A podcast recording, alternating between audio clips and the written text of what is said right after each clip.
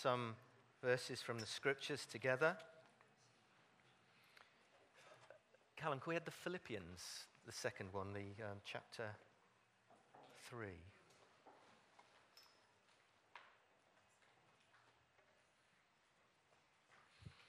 We're going to, uh, we're going to read this together. And uh, I shall look at the screen just in case I've got a different version here. Um, but let's, let's read these words of Scripture together. But whatever was to my profit, I now consider loss for the sake of Christ. What is more, I consider everything a loss compared to the surpassing greatness of knowing Christ Jesus my Lord, for whose sake I have lost all things. I consider them rubbish that I may gain Christ and be found in him, not having a righteousness of my own that comes from the law but that which is through faith in Christ, the righteousness that comes from God and is by faith. I want to know Christ and the power of his resurrection and the fellowship of sharing in his sufferings, becoming like him in his death, and so somehow to attain to the resurrection from the dead. Not that I have already obtained all this or have already been made perfect but I press on to take hold of that for which Christ Jesus took hold of me. And just a, a verse or two from Hebrews. Therefore, since we are surrounded by such a great cloud of witnesses, let us throw off everything that hinders and the sin that so easily entangles, and let us run with perseverance the race marked out for us. Let us fix our eyes on Jesus, the author and perfecter of our faith. As I was thinking of uh, um, uh, just waiting on the Lord for a message um, for this morning, I wanted to focus really a message for Duncan and for Anna, and, uh, but it obviously applies to every single one of us. We send you out with our blessing and our prayers, and we are grateful to God for all that they have given us and shared with us. And we're prayerful for you uh, that you will take hold of all that Christ Jesus has taken hold of you for. And we all want that, don't we? We want to take hold of why Jesus took hold of us. Jesus took hold of us to save us, yes, but also to be involved in his kingdom work, to be involved in all that he is doing on planet Earth until he comes again. We recognize today that God has led Duncan and Anna and uh, into a new work, into a new place. And so we want to pray for them this morning and for ourselves. Our prayer for you, Duncan and Anna, is that God shape you and refine you and mold you and fill you, that you might be all that God intends you to be. And when we pray for that for them, we pray that for ourselves. And this is more about character than accomplishments. God is more interested in who we are than what we do. The world measures things on what you do. You know, I was looking through a list on Google of people who had great in their names Alfred the Great and Alexander the Great, and all these, and there was a Hugo the Great, and there was all. The, and it was interesting that they actually, some of them gave them that gave themselves the name. Isn't that wonderful? I'm great. Call me great. Particularly emperors, because they had the clout to do that, and if you didn't call them great, you were in a lot of trouble. But greatness in the kingdom of God is so different. If you want to be great in the kingdom of God, Jesus said you are to become a servant. It's about character, not accomplishment. Who we are, not we, what we can achieve. We recognize that Duncan and Anna are gifted and anointed by God for a specific task. And yes, we pray that they will be used by God. And I do pray that word of harvest over your lives. But what I would want to pray more for you and for me and for all of us is that our characters become more and more Christ like.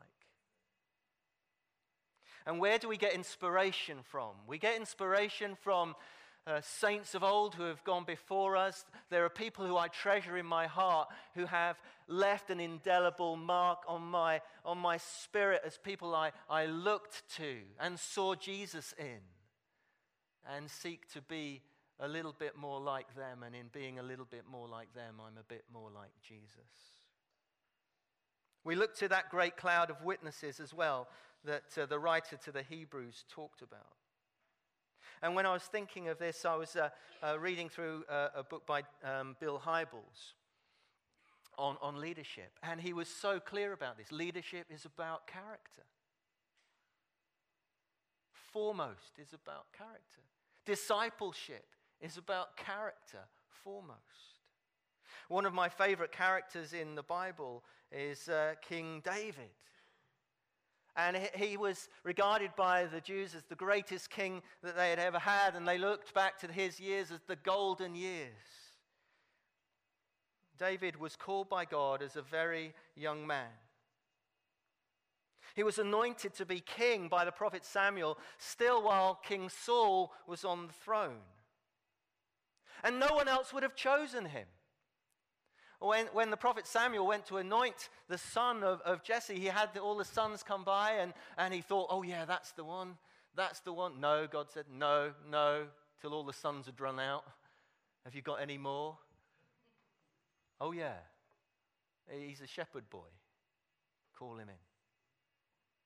Then God said, yes. Why?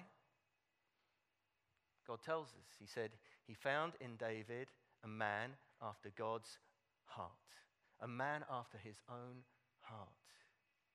Not, oh, David's going to be an amazing warrior, king. He found a man after his own heart. Because, as the Bible says, God looks at the heart. Man looks on the outward appearance, God looks at the heart. And he's seeking people with a heart after him. Now, David unquestionably was full of faith. He had a capacity to see things that were not come to be because he knew that God was with him. He knew that whatever situation he walked into, he had the advantage in that situation because God was with him. And he would attempt great things for God that others wouldn't. Remember the time when the, the Israelites faced up to the Philistines? It's an amazing story if you want to read it through in the Bible. It's fantastic. And the Philistines are all go, you know, in their armor and everything. They send out their champion, Goliath. He was a giant. And he called out to the, to the Israelites Have you got someone who has enough stuff to come and face me? We'll settle this one to one. And if I lose, we'll all be subject to you, all the Philistines, but if you lose, you'll all be subject to us. Just one, just come on if you think you're hard enough. And all the warriors in the Israelite army, no. Except for David, who had actually just turned up to bring some provisions for his brothers who were in the army. And he heard the taunt of this giant, and something just rose in him.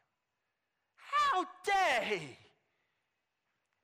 insult the true and living God? He said, I'll go and fight him.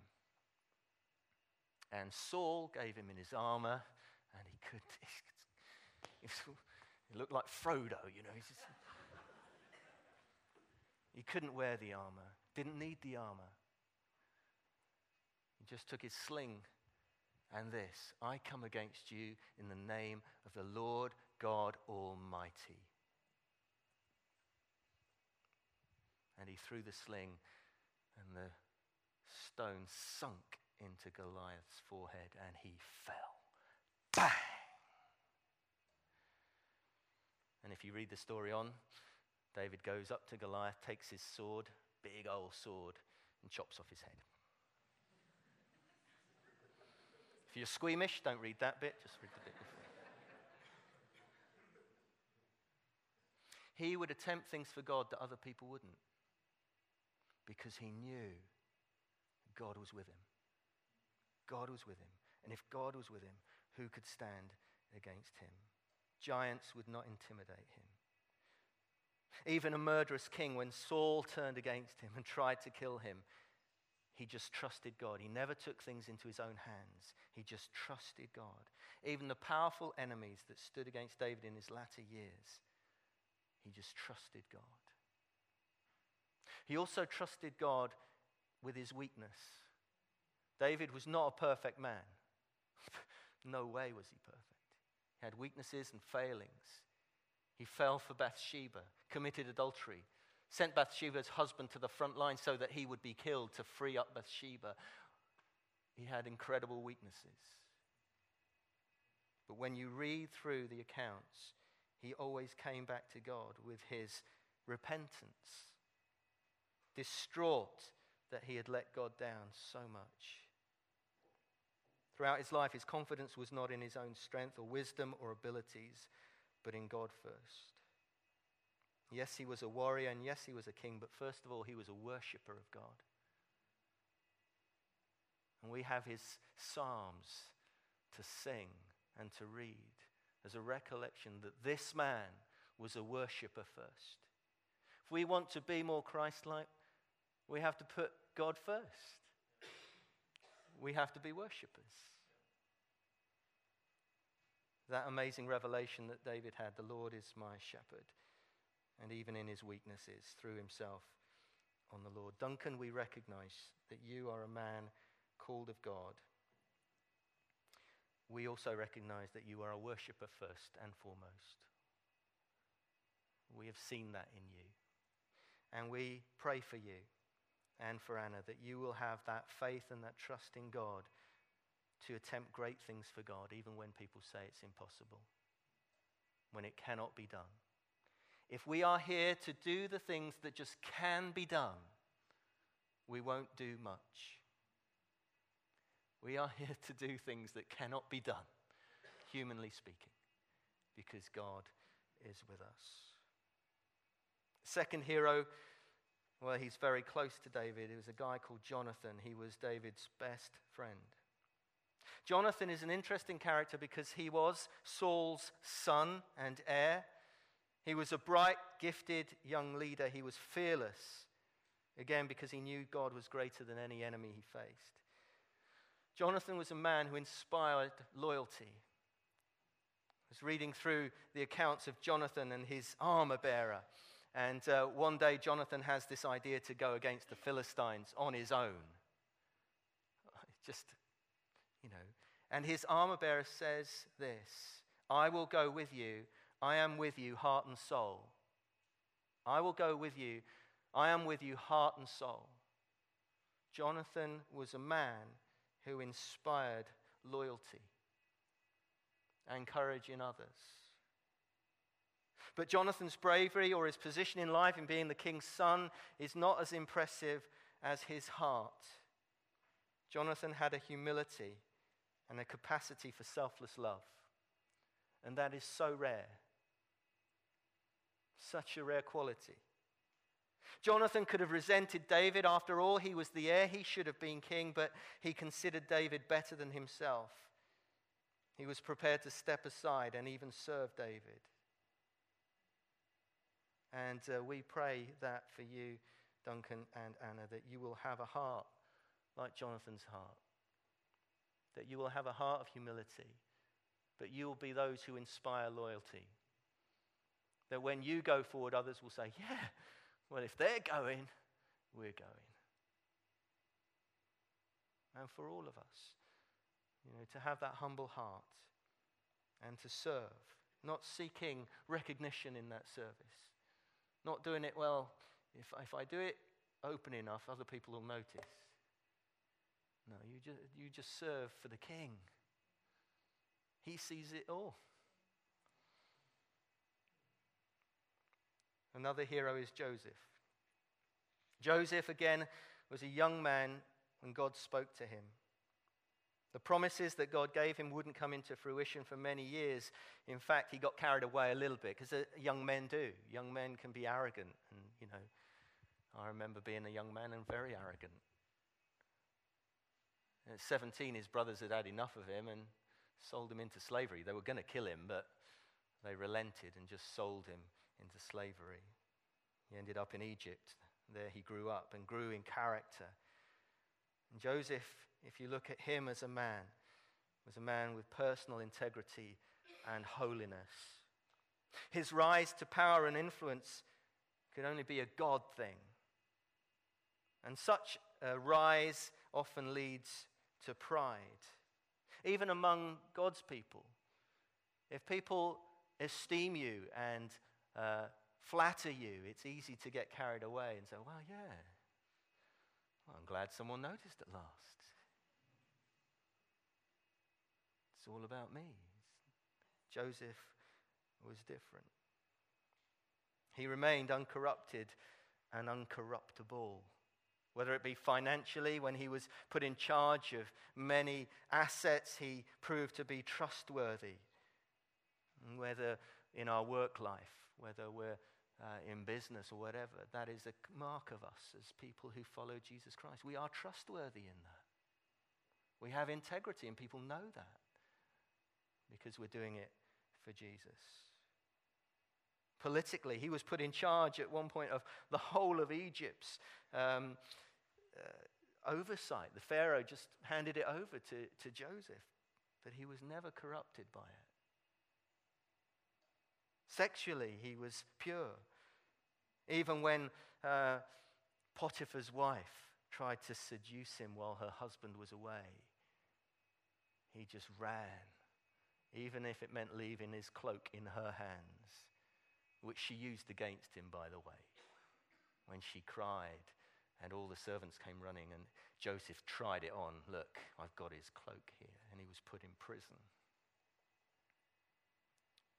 Even there, he was a man of integrity, uncorruptible. Unjustly imprisoned, false accusations, but he never became bitter either. He just served. It's interesting that Joseph served even in prison. And wherever he went, God's blessing accompanied. Because when God finds someone who's just after his own heart, he just blessing accompanies. Just blessing comes. Spiritually and moral, um, in a moral way, he had authority. And moral and spiritual authority come from a surrendered heart. He didn't lead a double life. He didn't sell out to the world's values. He wasn't brought low by temptation. One of the, the old hymns that we do sing, and uh, I think it was Duncan who introduced it to us Come, thou fount of every blessing, has these words Prone to wander, Lord, I feel it, prone to leave the God I love. And I know Duncan well enough that when he sings it, he means it because he knows it. And we all do, don't we? We are prone to wander. And for you in your roles in leadership, that will be the case. There will be temptations, all of those kinds. And for all of us, as we follow Jesus, those things will come. But it's the inner life that counts. The personal walk has to be up to it. And I pray that for you Duncan and Anna, that you will have that Christ like integrity and holiness in your personal walk with God, no matter what's going on, no matter what stage you're put on, that that will be the hallmark of you. And for all of us, wherever we're found, that we will have that as a hallmark of our lives. Joshua, what a great man of God. One of his defining moments was when he stood in front of the people and challenged them Choose this day whom you will serve. As for me and my house, we will serve the Lord. Joshua was a man who could cast a God honoring vision and say, Now, this is the vision. Who's coming? It's time to make up your mind. He had the disappointment of seeing a whole generation not believe, turn back. And God had to wait for a new generation. But Joshua was there to lead that new generation. He had patience to wait for God. So often in the scriptures, you'll find when God is at work in a man or a woman's life, he, he gives a promise and then they have to wait. And they may have to wait years. We had the privilege of meeting with Laurie and Maggie, who were going out to Istanbul. And Laurie just shared with the leadership team of a word that was spoken to him many, many years ago, and he believes now it's coming to fruition. Seems to be the way God works. If you've had something spoken over you, hold on to it, be patient. God hasn't turned his back on that word. And I know, particularly, I don't know Anna so much, but I know that Duncan, words have been spoken over you throughout your life from very small. You just hold on to them, don't get impatient with them. God's in charge of that. Sometimes we, we want to make it happen ourselves. We want to, you know, force the issue. No, we wait on the Lord. Joshua had that kind of ability, but he also had the kind of ability that called people to make a decision, make a choice. And I, and I feel we, we need to ho- hold that a bit more now, to step into this a bit more now, call people to decision a bit more now. Sometimes people just need an opportunity to decide. Sometimes they're just waiting for someone to say, Do you want to become a Christian? If you're here this morning and you're not a Christian, you've never said that Jesus is the one for you, He's your Savior, your Lord, you want to follow Him for the rest of your life. Well, today, make a decision. Even if you're sitting here, even if you've come for the very first time, make a decision. Follow Jesus. It will be the best thing you've ever done. If you've turned your back on Him years ago and you're just hanging in by your fingertips, well, get back involved. Where are you going? Where is it going to end up? As Joshua would say, choose this day. As for me, my house, I'm going to serve the Lord. Who else would you serve? Who else would you live your life for? Give your life for? We're waiting for Jesus to come again. He's coming. What will he find when he comes?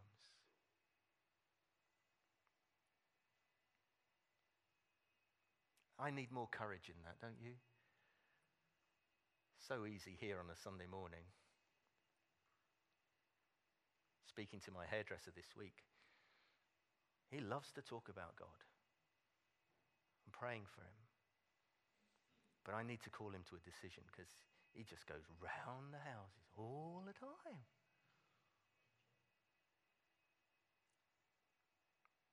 He's a lovely man. Final hero I want to mention briefly Jeremiah the prophet. I mention Jeremiah because he was courageously honest with God. Because if you look at Jeremiah's ministry, um, it didn't really go very well. And he wasn't always very happy about it because he was actually called to be a prophet. If you have ambitions to be a prophet, well, God bless you in that, but it's often a lonely life. And, uh, but we need you. We do need you, but we treat you very badly I apologize about that. So, when things were not going well, when people seemed unresponsive, when the evil one seemed to get the upper hand, Jeremiah poured out his heart to God. And I'm grateful that he did because it just gives us license to do the same. Just pour out our heart, not to other people. This is the thing. Jeremiah didn't go grumbling to the others, the other prophets or, or the gathering, at, you know, when they gathered for worship. He grumbled to God. That's the place to go grumbling. If you want to go grumbling, grumble to God. I grumble to God. He's fed up with me grumbling, I'm sure. But it helps. Humanly speaking, Jeremiah's ministry was not a success, but success is something God sees differently, doesn't he? Now, we have this strange thing what's successful? God doesn't see that. He looks at the heart, He looks at your heart. Some of you thinking, well, I'm not, I'm not going to be a preacher. I'm not going to be a church leader. I'm not going to. God is looking at your heart. Great in the kingdom of heaven. He was faithful to his calling, though. He didn't deny the disappointments, and he was always moved from despair to hope. and never lost touch with the faithfulness of God. I pray that for you, Duncan and Anna, because there will be disappointments. There will be times when you think, oh, it's not how I thought it would be. Hang in there. Grumble to God, no one else. Faith, David. Love and humility, Jonathan. Integrity and holiness, Joseph. Decisiveness and patience, Joshua. Authenticity and faithfulness, Jeremiah. And we could go on. That's why we have these scriptures as an abundance of inspiration for us. Great men and women of God that we can read about and say, yeah, I want to be a bit more like that. But primarily, obviously, our prayer for you and, and Anna Duncan is that you be more like Jesus. And that you take hold of all of that for which Christ Jesus took hold of you. And for all of us. If that's our ambition in life, to be more like Jesus, we won't go far wrong. Learning from those who we trust and love around us, yeah, now, but from the scriptures as well. Our character in God's hands. So let's just pray once again for Duncan and for Anna. Lord, we do. We, we thank you for Duncan and Anna, and we pray that they would be in their heart, in that inner place, in that place where no one sees, a man and a woman after your own heart. And I pray that that would be guarded and in that their lives that that would be evident in all that they seek to do. So we pray for your blessing and we ask for ourselves, Lord, today that we might take hold of that for which you took hold of us. That we might follow you where you've placed us right now, wherever that may be, and whether it's a hard place right now or an easy place, to live there for you and for your glory. In Jesus' name. Amen. Amen. We're going to share communion. Edward's going to lead us in communion, uh, but we're going to sing before we do that.